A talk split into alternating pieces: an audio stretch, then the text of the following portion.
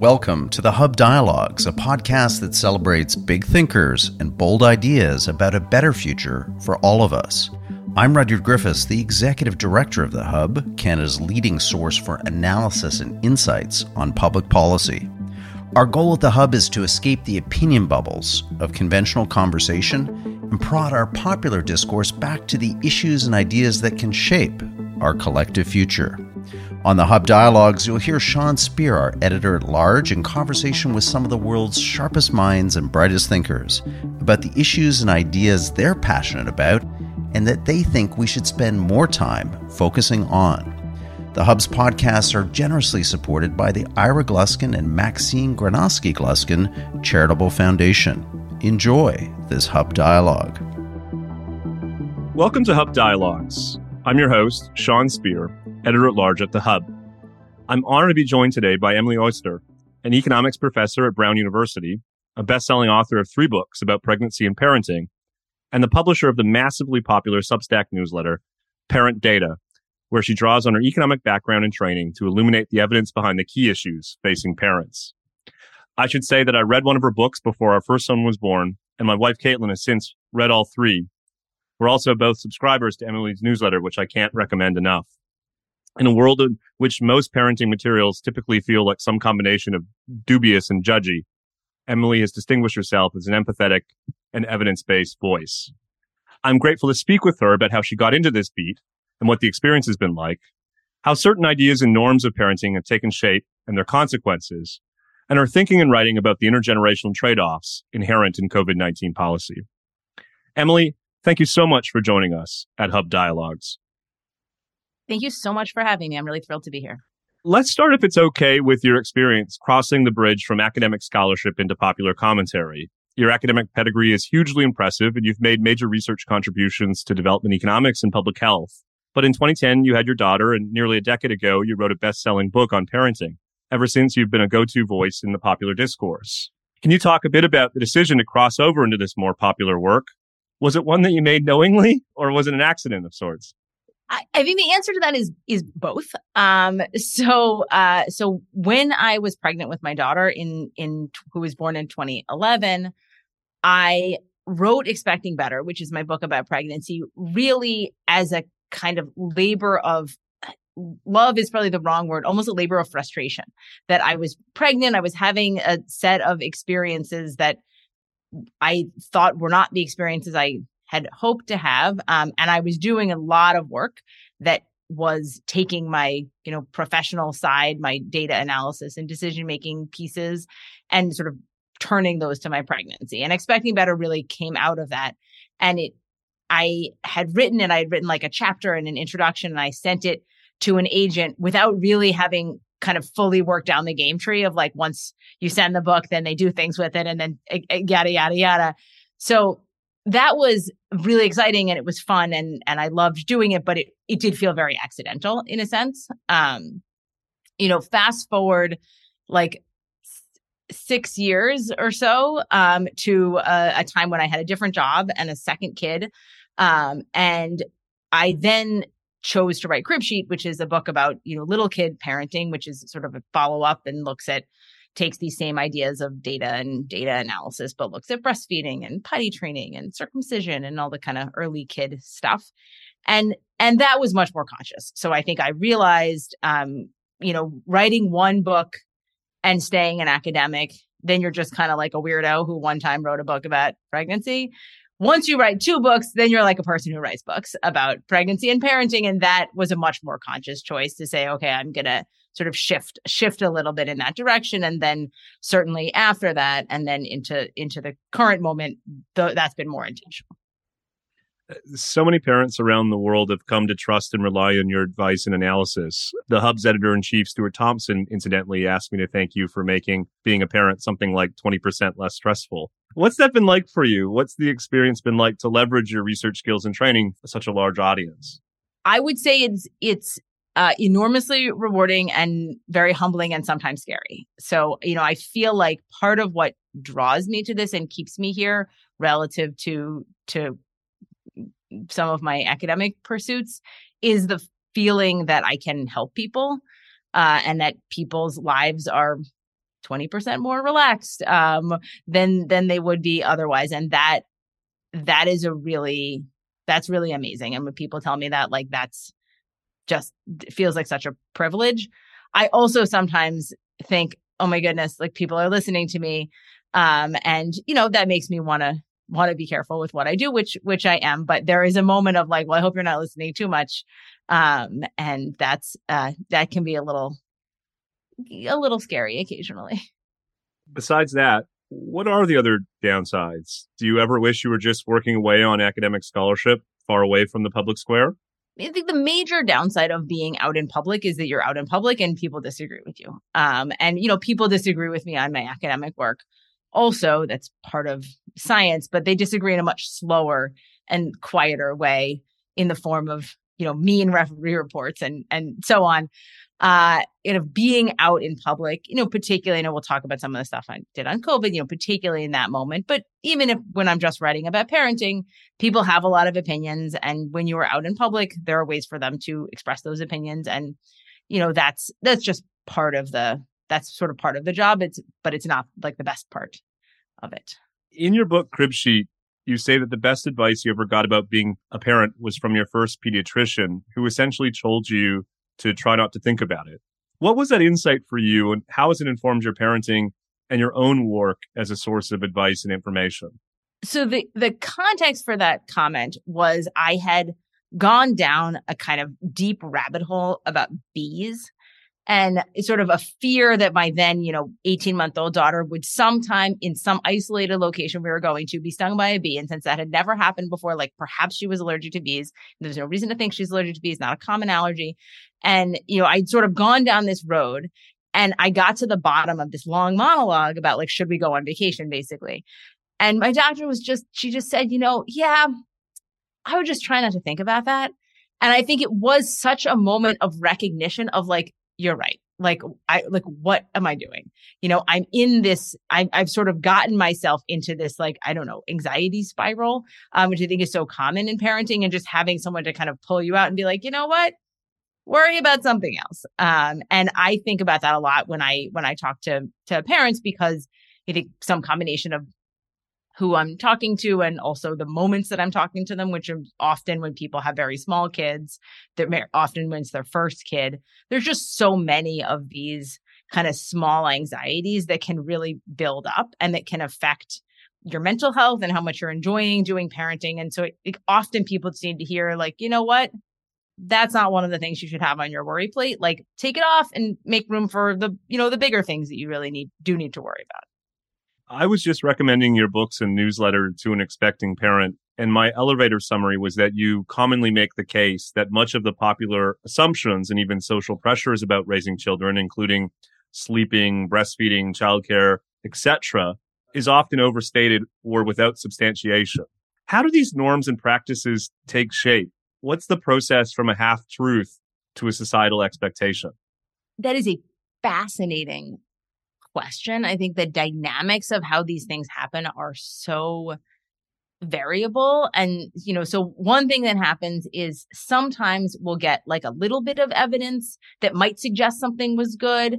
And then people start doing it. And, and actually, this is a topic I work on in my in my like academic work is once we start telling people to do something the types of people who start doing that behavior tend to be kind of people who are also doing a bunch of other behaviors that are sort of positive. And so we can kind of get sort of reinforcing biases in our in our data. It's a little subtle but it really shows up a lot in, in health data. I think the same thing happens here that we kind of get a little bit of evidence and then some people start doing it. And then it looks like wow like a lot of you know people who are kind of doing other good things are also doing this and then it becomes a thing that people that people do and and that sort of influence the influences the norms even though it's come from some sort of very small small thing in the background. The other thing that's often going on especially in this current moment is that we've gotten into I think a pretty unhealthy situation in which denying your in which like suffering is what it means to be a good parent. And so some of these norms, I think, have the feature that like almost like I'm showing you how good a parent I am because it sucks. And and I think that's not super healthy um, and that that is a kind of reinforcing thing that i try to push back against that you know just because something is unpleasant for you doesn't actually necessarily mean that it is good for your for your children we're speaking on march 1st by the time this episode is released we'll have already released an episode with american born canadian based demographer and sociologist lyman stone on delayed family formation and fertility rates his key argument is that women in canada the us and elsewhere are having fewer children than they say they even want. How much do you think the intensity of so much of the popular thinking about pregnancy and parenthood, which I should say as a parent of a two year old and a 10 week old is, is downright stressful, is a factor? And in that sense, is a potential outcome of your work to give people the information and in turn confidence that they need to actually have the kids that they want. We certainly see hints of these kind of relationships in a bunch of different places. So i so i like um i like the work that you're that you're citing. We also see some of this you know people have been talking about sort of demographic transitions in a number of asian countries. So you know surveys of women in japan who say effectively like i'm not interested in having kids because it's too much work because basically the, the societal expectations for what it would mean to be a parent are so great that i would be unable to do any of the things that i currently enjoy and that's kind of too much. And i think that's that's really I mean, actually, as a parent, I think it's really quite sad, actually, because I mean, it is very problematic to say that the only way we could set up a society is one in which being a parent is so onerous, requires so much of yourself that you literally don't want to do it, even though you would like to have children. So, I mean, I, I don't, I think it's always hard to, to know what these demographic changes are, are reflecting but it is certainly the case relative to some time in the past that having children has become more of a competitive sport. Uh, and I think that that attitude makes it harder and less fun. So I guess maybe if I could make it a little more fun, maybe that's uh, that's good for fertility. I want to come to your thinking and writing on the COVID 19 experience. But before I get there, I have to ask you some questions that I've long wanted to, if that's okay. Yeah. In June 2022, you wrote about CoComelon, the popular kids show. You assured parents that claims that CoComelon is contributing to hyperactivity is without evidence. Let me ask a different question. Do you think that shows like CoComelon have any educational upside, or is it empty intellectual calories? I don't, what do you mean upside? Look, yeah, the upside of CoComelon is your kid likes it and then you can do something else. I mean, when I talk about screens, I think so much of the discourse focuses on this idea that screens are like either good or bad, or it's only good to have screens if they're like teaching your kid something. Yeah, I don't know how much television you watched as a kid, but I assure you mm-hmm. that like most of the things I watched were not teaching me anything. But that's okay because sometimes people like to relax. And I think it's completely like cr- crazy, honestly, to think that we should only let kids watch Cocomelon if they're learning something from it. I think much better to say, you know, does a half an hour of Cocomelon fit into your day in a way that like that gives you a little bit of a break and your kids enjoy it, so you can cook dinner quietly and then you can all have a nice meal together. That's why CoComelon's good. That's what it's good. Does it not because it makes your kid a cocoa genius or whatever people think. In terms of a child's cognitive development, how should we think about the different inputs and factors? For instance, do we have a sense of the relative role of not just nature versus nurture, but say the role of parents versus full time childcare, like say a nanny versus friends at the park versus other factors? You know, most of the things that we look at, uh, if like what kind of childcare arrangement do you have? There's really not a lot of evidence that that's going to contribute in any sort of particularly large, meaningful way to child's cognitive uh, development. It is certainly true that some things must matter because there is variation and there's systematic variation, but pointing to sort of particular behaviors as opposed to kind of being a person who thinks a lot about those things being like inherently kind of somehow enough um, I think that's that's the the tension in the data. The one behavior that really does kind of come up in the data, I think, in a more causally compelling way, is reading to kids. So turns out reading to kids, we actually have a lot of evidence that that's good for language development and for their later literacy. Um, but beyond that, you know, should you send your kid to the park for this time or do you need to put them in the baby music class or is a nanny better than daycare is better than stay at home parent? None of that stuff really shows up in, in good data. You're one click away from getting access to all the Hub's best analysis and insights. Visit our website, www.thehub.ca, now and sign up for our weekly email news digest. Every Saturday morning, we'll send to your inbox the cutting edge thinking and analysis of our smartest contributors on the week that was. Dive into the big issues and ideas moving the public conversation, courtesy of the Hub Again, you can grab that exclusive email newsletter right now, free of charge, at www.thehub.ca. Now back to our program. I mentioned that we have two young boys, and so I was really interested in your December 2021 post on sibling rivalry. What is it to say that the idea of equal is less? And how can we create an environment where our sons have a positive sum view among one another and their individual identities? Siblings are hard. Um, I think that the uh, you know, it's it's very we don't know that much actually about how we can develop good sibling relationships. We know that you know generating conflict between kids is not good. So setting up like explicit competitions or even saying things like, well, why don't you behave like your brother? He's so great you know that kind of dynamic i think is is has been sort of shown to to persist and be be negative. Sometimes people will frame the question like how can i make my kids be friends with each other? And the answer is like that's pretty hard to do um, because it's hard to make people be friends with each other and maybe your kids will ultimately like each other and maybe they they won't. But um, but some of this kind of not generating a comparison set is is a sort of key part of siblingness. The other thing is i mean your kids are not old enough for this but what you will find as they age, which I think is astonishing for most parents, is your children can one moment be each other's like ride or die.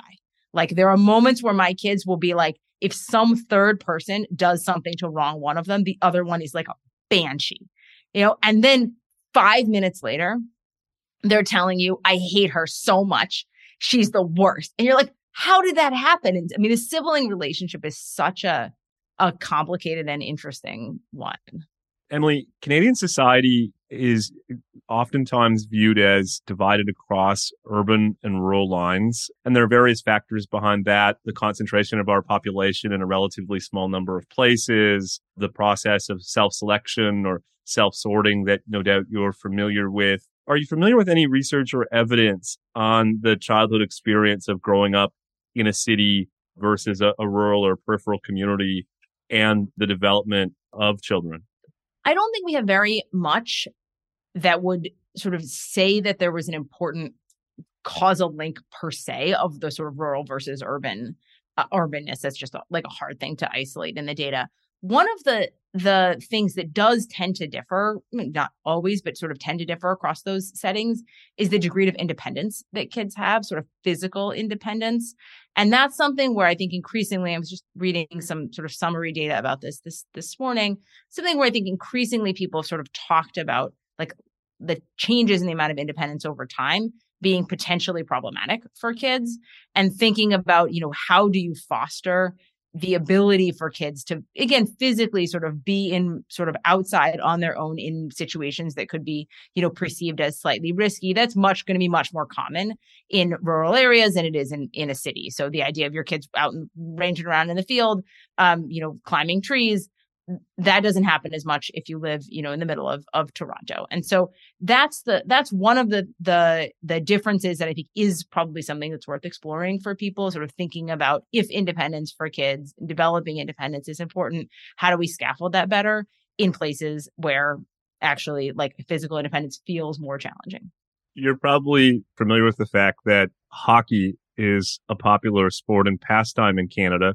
There are growing concerns though that it's becoming cross cost prohibited to the extent that it's creating a, an inequity between those who are able to put their kids in recreational activities like hockey and those that can't. What does the evidence or data tell us about the benefits of participating in in those types of recreational activities? So actually, it's interesting. I thought you were going to ask something different, which is about concussions, but we could talk about the we could talk about this. Um, you know, there we look at evidence on extracurriculars. I think a lot of parents think about extracurriculars as a as a kind of a, another achievement thing. So like how do I get my kid to be the best person in hockey so they can go to play junior hockey or whatever is the like the next the next phase. Um, when we look at the evidence on what are the benefits of extracurricular activities for kids, they actually tend to be in terms of increasing a sense of belonging, increasing a sense of kind of, you know, something that you're good at. So it's an opportunity for kids. You know, school isn't going that great this week. Like there's this other thing I'm good at. It's soccer, it's hockey, it's, you know, the violin, it's, you know, acting. It's it's something else that's kind of outside of your normal of your kind of the the place that you typically are and that that can be really scaffolding really really good for kids uh for kids mental health for for you know anxiety for for feeling like they are um you know they are they are valued in the data you can deliver that without like being on the junior olympic team.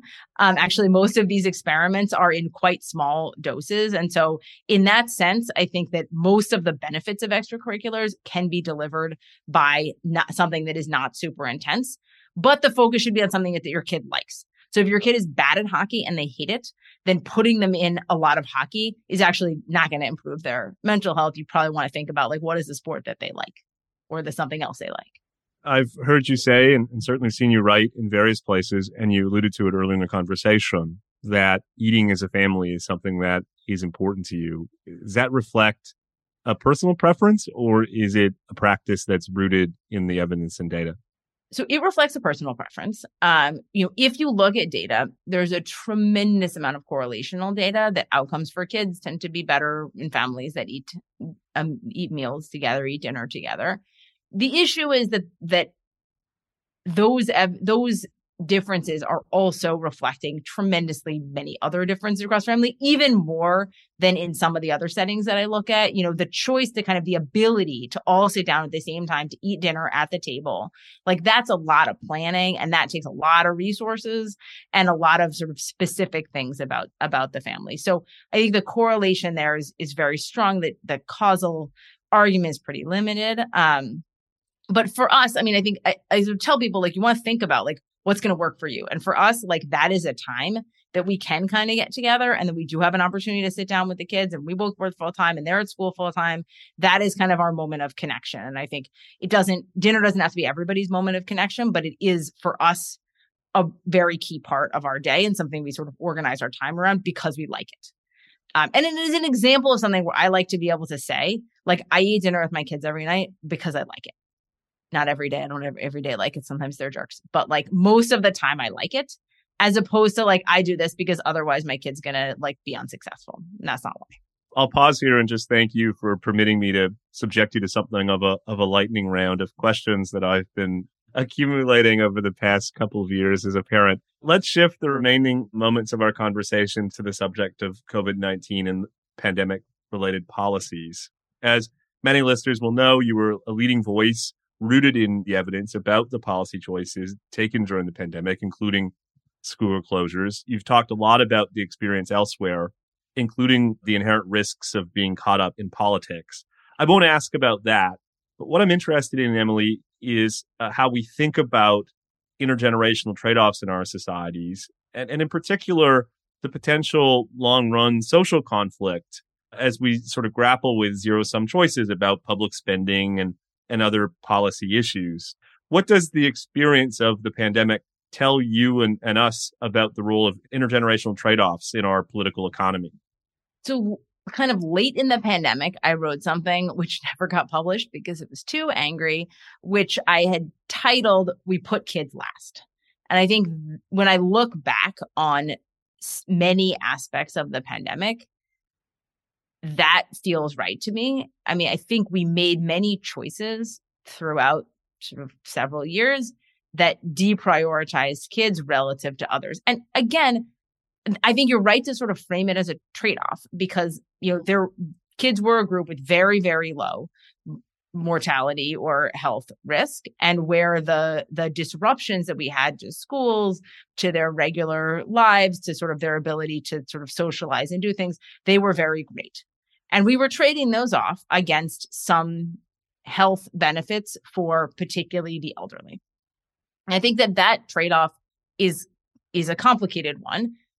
In many Western societies, I think in the US and, and Canada as well, we made that trade-off in favor of o- older people rather than than kids. Um, and you know, for my taste, I think we should have had that conversation more. I think that we ended up framing the conversation very much as like as if this is not costly for children. And I think it would have been a healthier conversation if we had acknowledged the costs. If we had said, you know, for kids, if it was only a society of people under the age of 18, we would be much more open. We would have treated things very differently. We are trading that off against risk to older people. And here's how we're thinking of the trade off.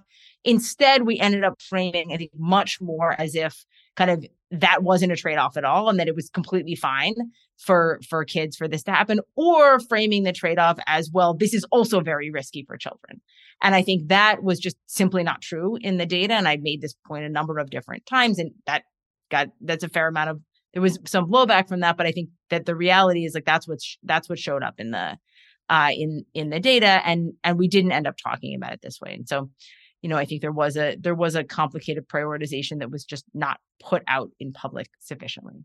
And I was just saying, parentheses, those trade-offs were also also often obscured by calls for solidarity, which you know were compelling at some level, but caused policymakers and the society more broadly not to grapple with some of the trade-offs that you you were so kind of courageously brought to bear to the policy conversation. And I think it's just of so to say one other thing, which is I think that this this conversation kind of evolved in an odd direction over time. I think there was a period in which these sort of calls for solidarity and thinking about kind of more lockdowns. So we knew more sort of early in, in kind of, I guess now three years ago now, sort of like this period of sort of 2020, that made a lot of sense to me, I think, or it certainly, I think it, it had a, it was much easier to understand that trade off. When we got into sort of a later period, particularly post vaccines, in which we were still saying, you know, well, let's, you know, put these restrictions on, on kids because like, what about the people who haven't been vaccinated? Even though they could be. I think that's where we got into a little bit of a space where it really felt like, you know, now we're kind of deprioritizing this group in favor of a set of people who have chosen themselves not to, to protect themselves. And I thought that was that was a sort of particularly frustrating part of the dynamic. Based on your research and analysis, are there interventions that we can pursue that can overcome the learning loss that was experienced during the pandemic? Or do we need to kind of confront the reality that that won't be something that can be fully mitigated going forward? Both. Um, I think that there are there are this is both an opportunity for us to invest in learning about what works for recovery, and there are some things that we know, like high dose tutoring tends to be effective if it's sort of appropriately um, appropriately used. Um, we are doing some work on pandemic recovery, you know, across states in in the U.S., and so we can see some things like some states are really good. I'm not entirely sure what they're doing differently, but like the and maybe the policy be like South Carolina or be like Tennessee is not like super specific policy but i think there are some things we can we can learn and some ways in which we can enhance uh, sort of test score catch up learning loss catch up for for kids. On the other hand you know there are kids who dropped out of high school and didn't go back. There are kids who are going to stay behind. Um, those are unfortunately going to be disproportionately lower income students and students of color and that's you know part of the like long-term legacy of the pandemic i think is going to be an increase in inequality among kids who were people who were kids during during this period and that's something which i, I just do not think it's likely that we will make up fully ever. Let me ask a, a penultimate question about your atlantic essay from last halloween on the case for a quote pandemic annex amnesty for those who had got calls wrong during the period of extraordinary uncertainty in the pandemic. It g- it's generated a lot of positive and negative reaction. And I should say, did you see the pos- any positive reaction? You should send me that because I don't think I got that. Okay. Well, let me give you some. I'm naturally inclined to agree with you, but to you know to represent the other side, if there are no consequences for those in authority who made the wrong calls, uh, and I should I should say, Emily, here in Ontario, for instance, the government actually lock down children's playgrounds for a while, isn't there a risk that it contributes to the kind of anti elite populism that we've seen in, in the past several years? Yeah, absolutely. And I think that the, you know, this of the many pieces of feedback that came back, I think the one that I found most uh, that sort of made me think the most um, was was the feedback that you know uh, that I like I want an apology, um, and I think that that's a very real, a much understand that.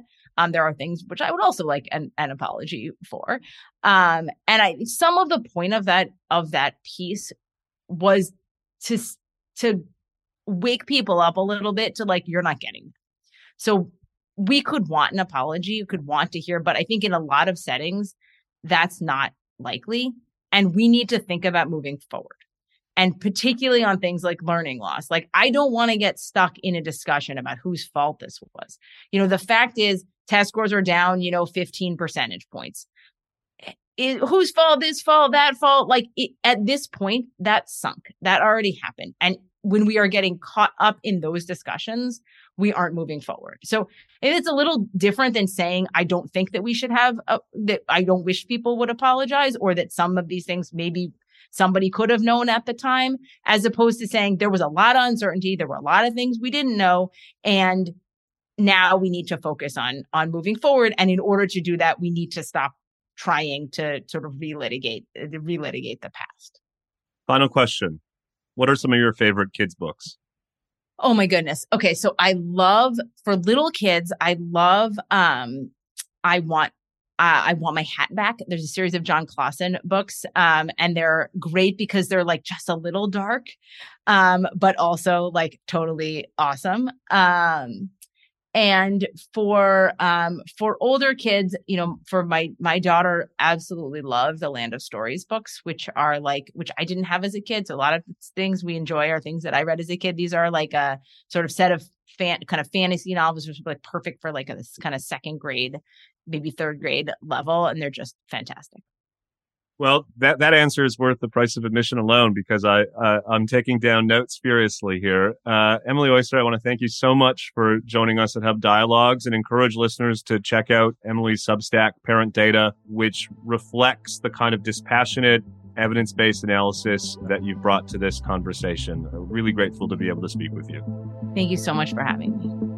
Thank you for listening to this episode of the Hub Dialogues, brought to you by The Hub, Canada's leading source for analysis and insights on public policy. We hope that you enjoyed this episode. Please share your favorite Hub podcasts with friends and family, subscribe wherever you get your audio online, and leave us a rating and review. We greatly appreciate your feedback and comments.